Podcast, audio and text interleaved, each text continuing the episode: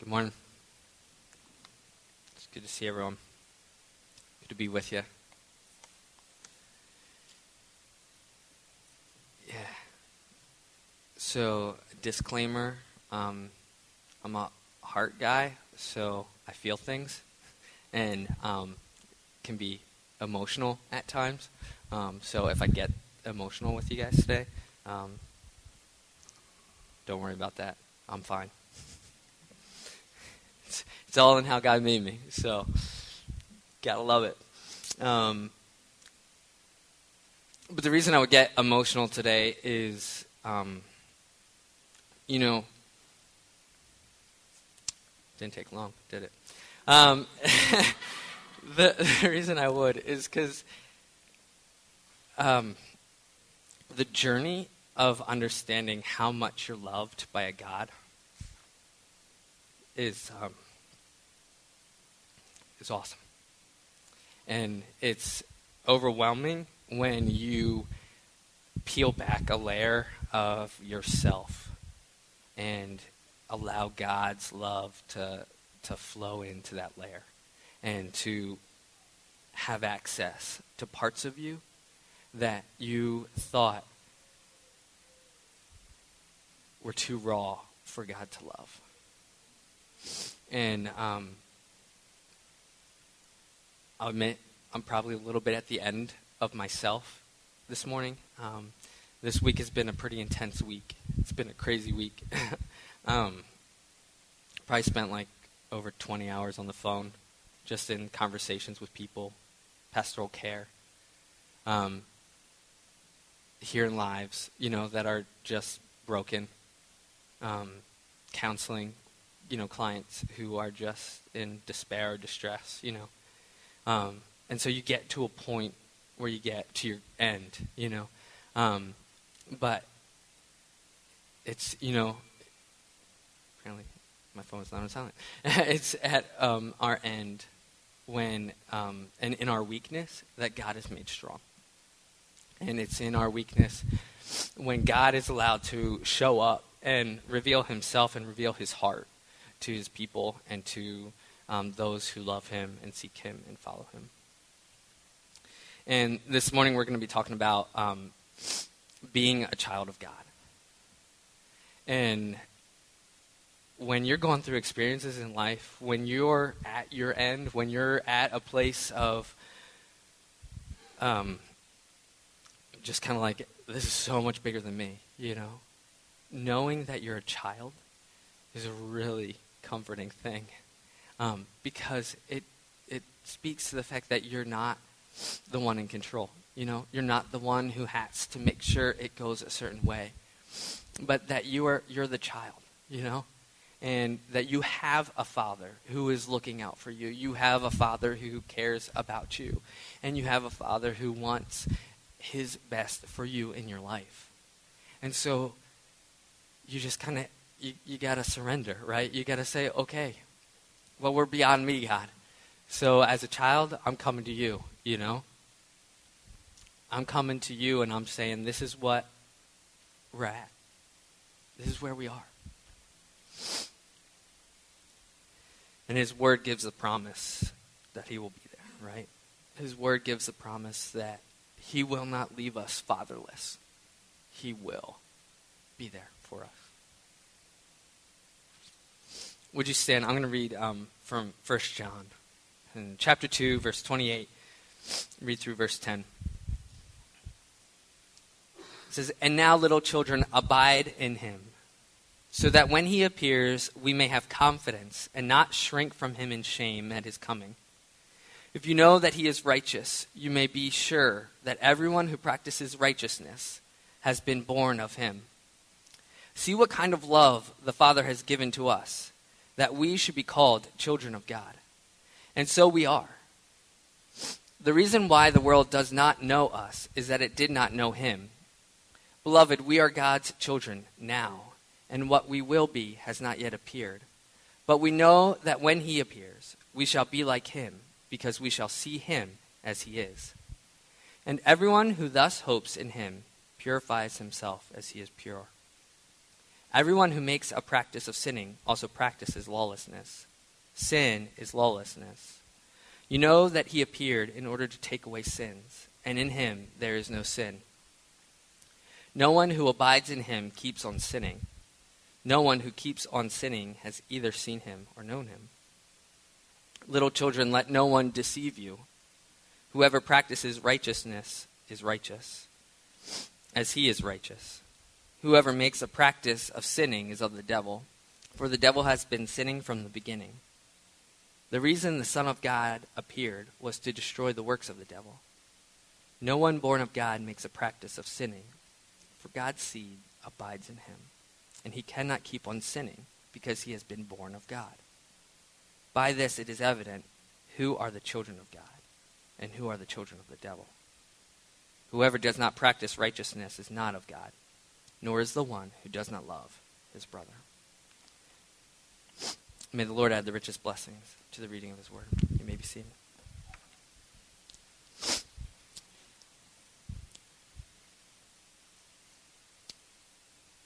The passage we read starts off by identifying us, it starts off by naming us as children. John references us. He says, and now little children, right? And so we are, from the very beginning, informed of the posture and the position with which we're to hear what John goes on to say. So, as you think about children, what are some characteristics of a child that come to mind? Feel free to share them as they come to your mind. Innocence, happy. Mm-hmm. What's that? Carefree. Mm-hmm. Right? Curious. Energy. Yep. I said in the first service, if you don't believe that, you can have my son for a day. He'll teach you. Yeah. Selfish. Mm-hmm. Yep. That one was said in the first service too. Yeah. Needy. Yeah. Mm-hmm. Very needy. Yeah.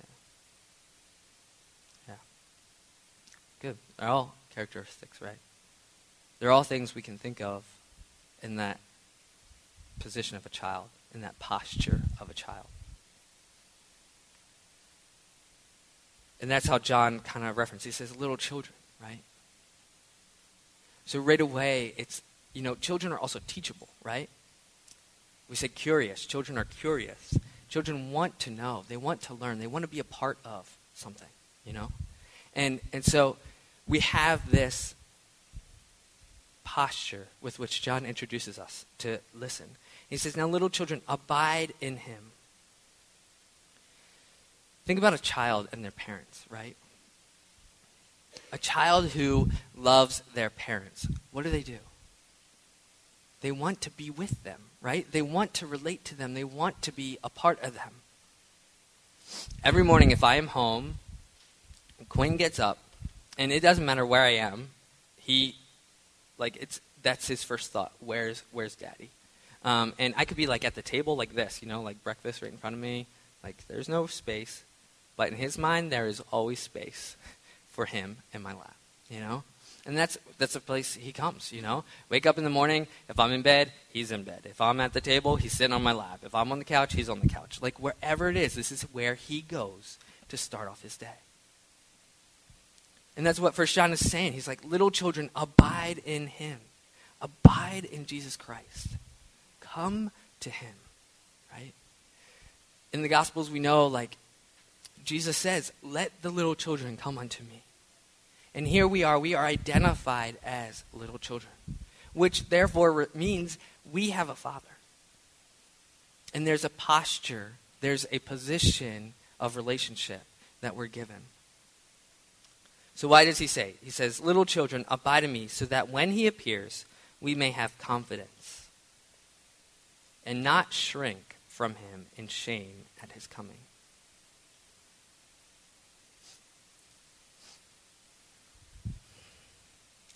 Have you ever seen a kid relate to an adult when they feel shame?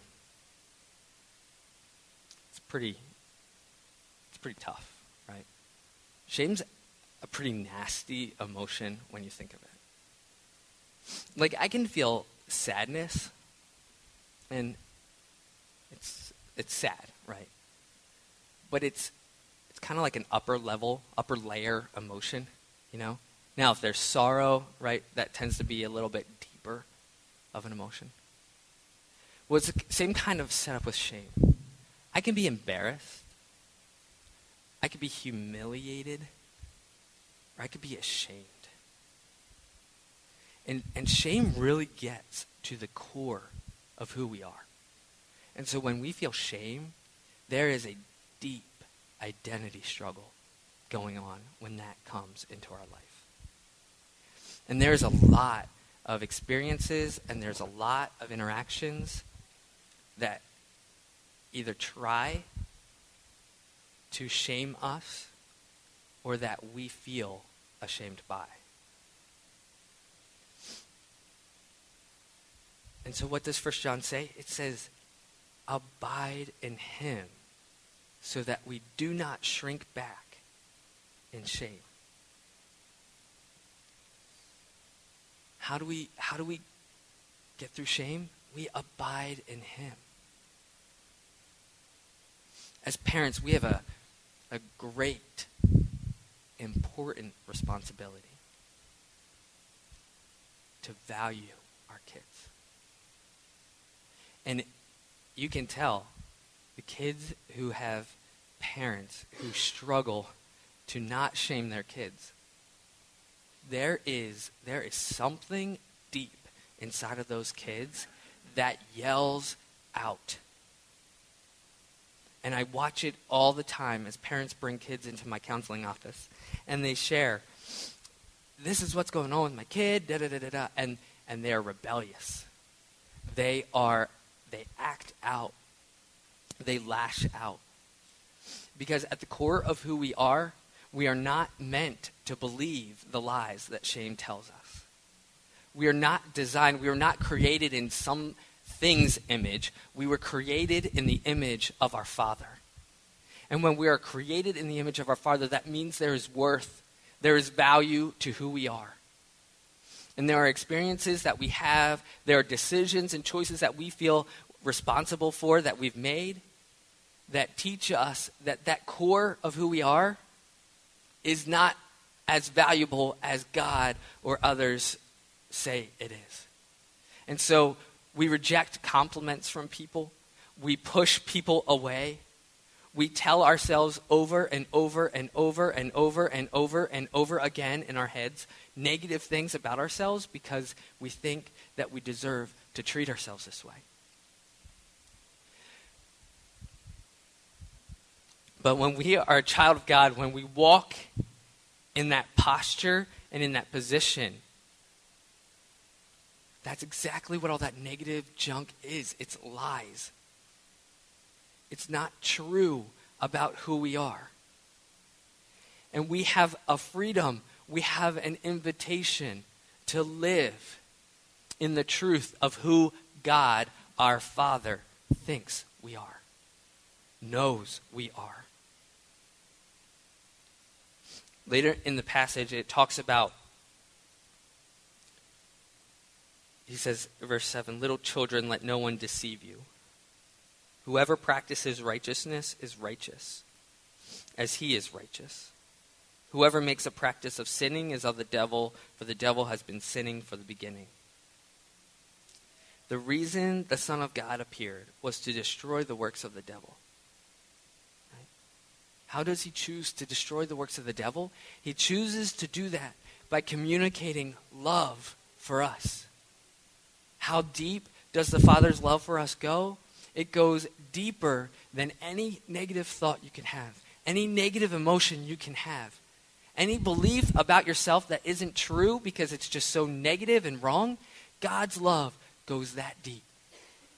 It is enough to fill all of that.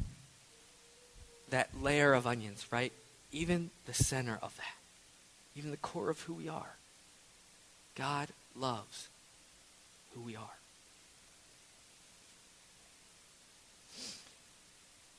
verse 9 says, No one born of God makes a practice of sinning, for God's seed abides in him. And he cannot keep on sinning because he has been born of God. Now, granted, we make poor choices, right? We do things that are not of God, that don't reflect his character. And, and, and we keep learning healthier ways, right, to live out of who God is in our life. But what this verse is saying is that we cannot keep on sinning because he has been born of God. It doesn't continue to be a part of who we are, right? If Jesus Christ died on the cross and his blood was shed so that we could be forgiven, then that is a posture, that is a position that we stand in. And when I lie, I remove myself out of that, but it doesn't change the fact that I'm still forgiven. It doesn't change the fact that I'm still washed by the blood of our Savior Jesus Christ. And so, even though I may have not acted in the reflection of my Father, it doesn't change my identity. It doesn't change who I am. I am still a child of God. Because it was on account of His act, not on account of mine. And this is a truth that, that if we ever stop preaching, if we ever stop teaching, if we ever stop wrestling with it personally, then we're missing out because it's something that I think gets deeper. It gets richer every time we think about it, every time we allow our mind to consider the depth of God's love.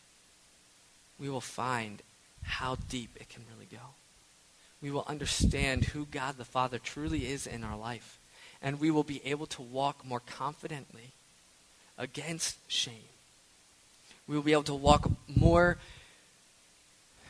more at rest, more at peace in who we are.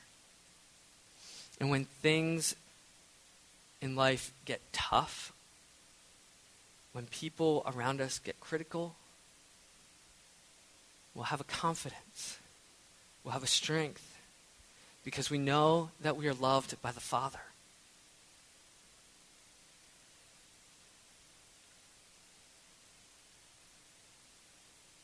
whether our parents on earth were good examples of this or not. It is a promise from our Heavenly Father that He is a good, good Father. And that He will be with us. And there's this whole picture throughout Scripture of this idea of being adopted into God's family. And that, that happens despite our our earthly family. It happens despite the quality or the effectiveness of, of our actual biological family unit. Because God's like, no, there is a greater family to be a part of. There is a greater, and I don't mean like better, I mean just a fuller, a richer, a more, uh, a spiritual family that He wants to bring us into. And so as we look around this room, even, like we, we are sitting beside brothers and sisters we are identifying as being a part of a family of God. And that, that's important because at the core of who we are, at the core of what shame attacks in us, is also a sense of belonging.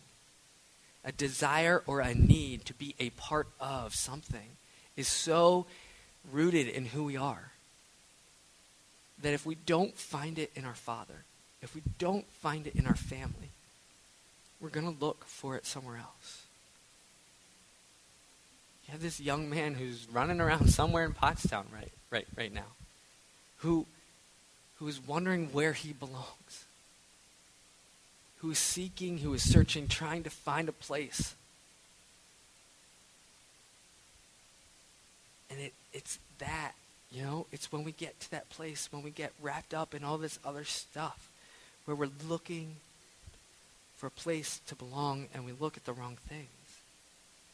And shame tells us that the thing we need, the family, the relationship with the Father, shame tells us that that's, that's not available now, you know, because now I've done this, I've done this, I've done this, I've done this, I've done this, and we just create distance. And we don't recognize that the love of the Father, the blood on the cross, has the power to make that distance so close, you know, just apart, like right there, so available, just ready. Because it's on account of what God did, not on account of who we are and what we did. Going back to verse 7, he says, Little children, let no one deceive you. Whoever practices righteousness is righteous, just as he is righteous.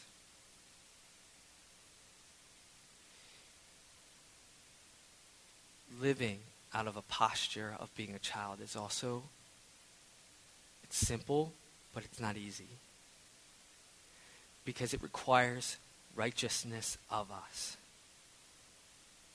And that that's challenging, that is sometimes difficult because it means standing in obedience with God. And when we have a brother or a sister who is struggling, the righteous thing to do is to reach out, right? And try to bring them back into a family relationship. When we have somebody who isn't a part of the family and is in the world and they they call us out, right? Or they um, create an awkward moment where we feel like maybe it's gossip, right? And they, they're, they're talking about somebody and you have the same kind of feeling about the person, but you know it's not right to say it, right?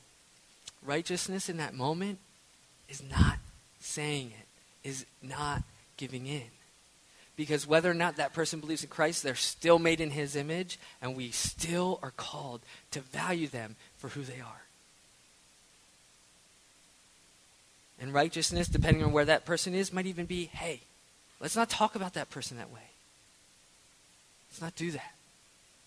And it's standing for what is right.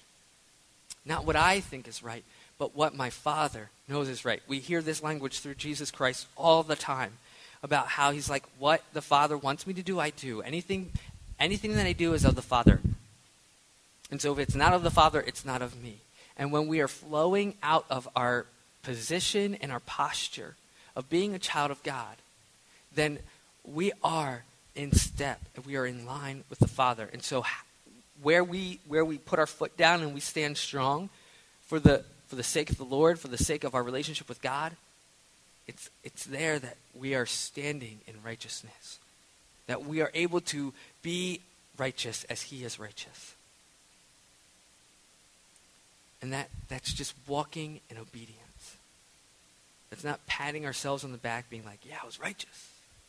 No, it's, it's, it's standing there being like, this is God's heart. I'm reflecting God. I'm reflecting my Father. My Father wouldn't be okay with talking down on that person.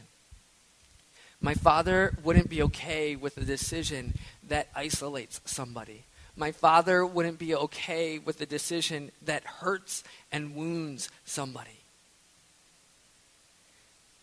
And that's difficult because it means we got to slow down.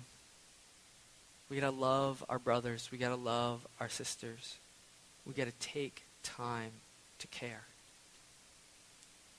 And and we may have the, the desire to do that. I think that desire is probably somewhat natural if we're in relationship with God. The desire to do it, right? But we live in a world that's like, doesn't want to give us any time to do it. But it's still the desire of God's heart. And that's why it's a desire within us. Because it's, it's the nature, it's the character of our Father.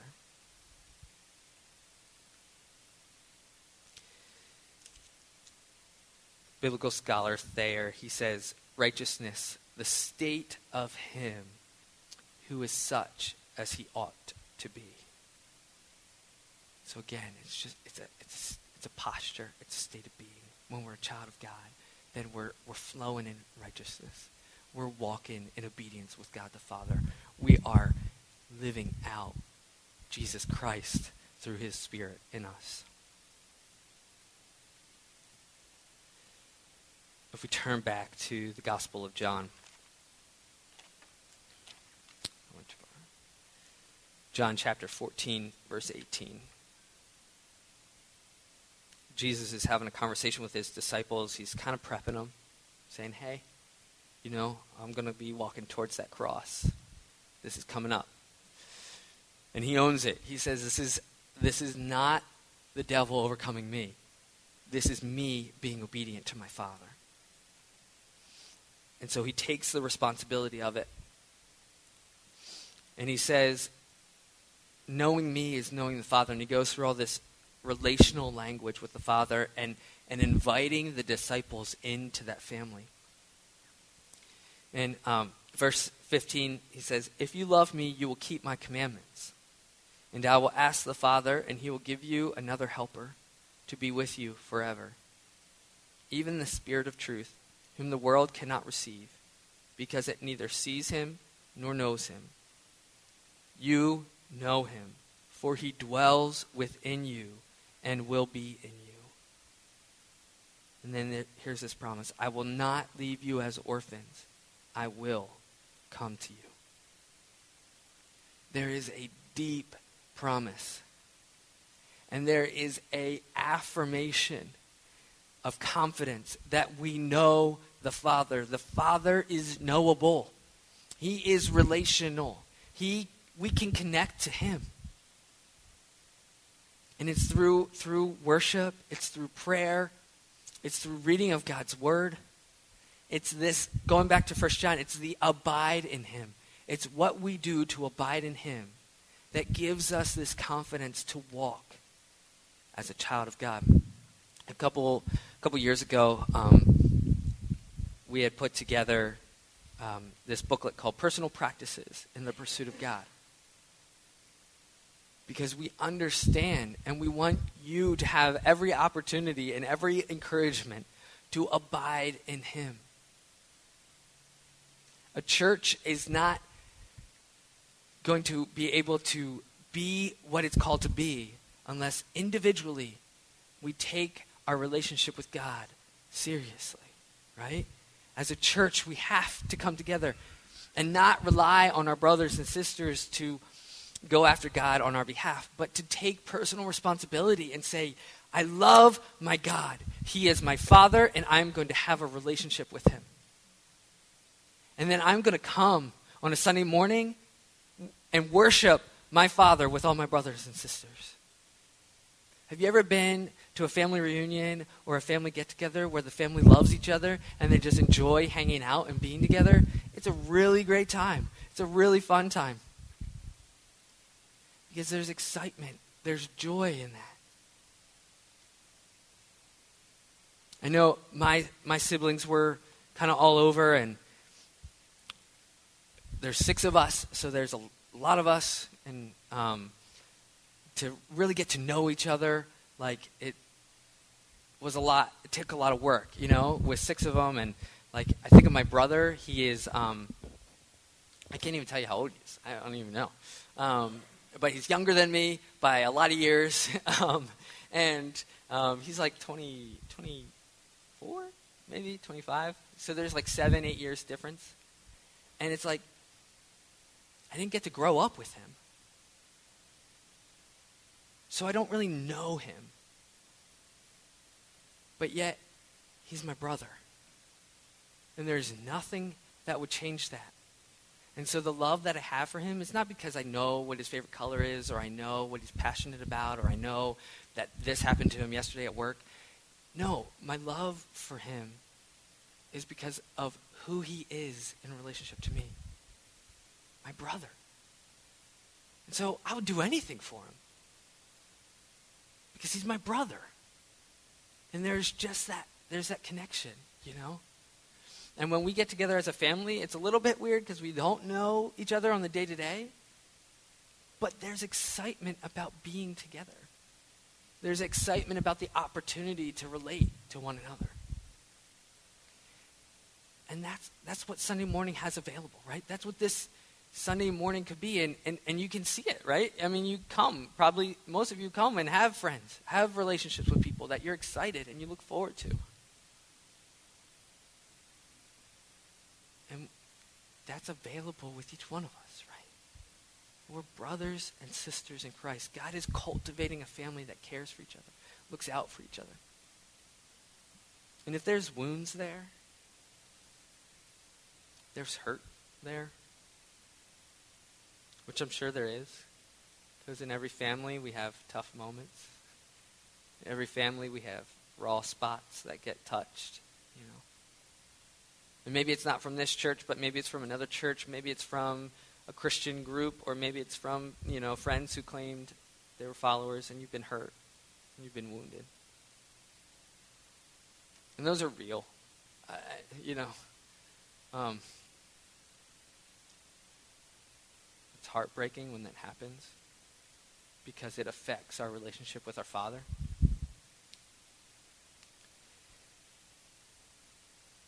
But it doesn't change. God still loves you. God still cares deeply that you're a part of his family.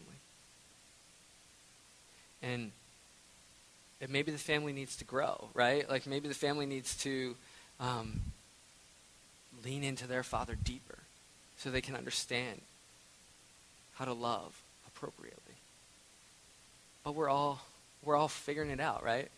I mean, it's layers of an onion that they peel away, and as it peels away, and we let God's love in, God's love is there.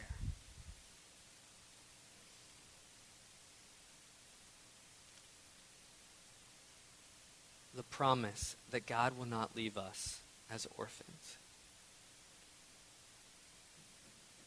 It is a lie of the enemy that he wants us to think that we are fatherless.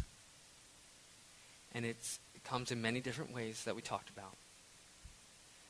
But it is a promise that Jesus Christ himself gives, that he will come to us, that we are not fatherless, that as God is in him, he is in us, and that he sends the helper, he sends the Holy Spirit, God's Spirit, to abide in us. And this, this is what affirms us. And I don't know if, if you're like me and you're, you're sitting there and you're reflecting on God and you have these thoughts and you're just like, was that me or was that God? You know, and you're like, am I thinking this? Is God thinking that? What? And that's where the Spirit comes in. That's the Spirit's role to help us know. And then we can look at God's Word and we can affirm it and we can confirm it and say, no, it's right there. I'm not making this up in my head. God actually does love me. I do actually have a father. I am a child of God.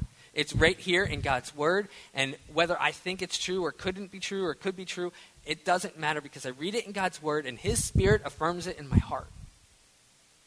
And so I know that no matter what I stand against, I stand against it as a child of God. And when I am in a child of God posture, then there is nothing that will overcome.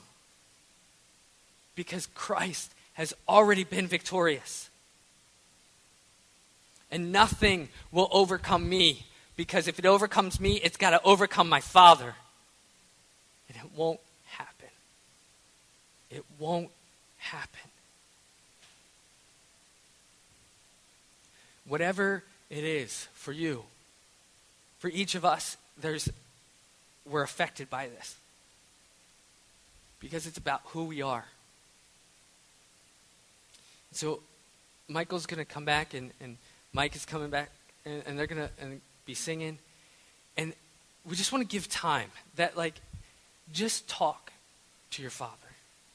You can sing, you can worship, you can come up here, sit in front of the cross, whatever it is. But I just want to give time to actually practice abiding in Him. Just give you time to, to even if you just sit and think, I am a child of God. I am a child of God. What does that mean? I am a child of God. Just to sit and think about that.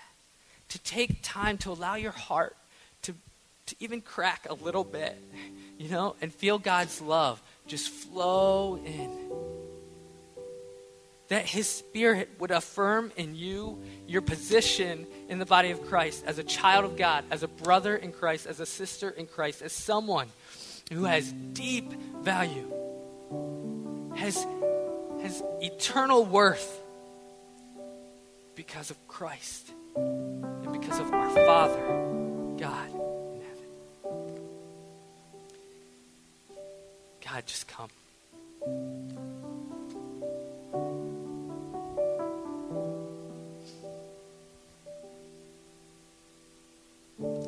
Just release your spirit to speak. Your presence is here.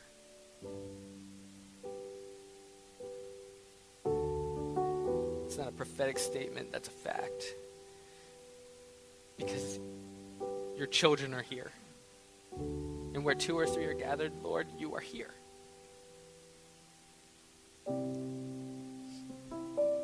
So you are with us.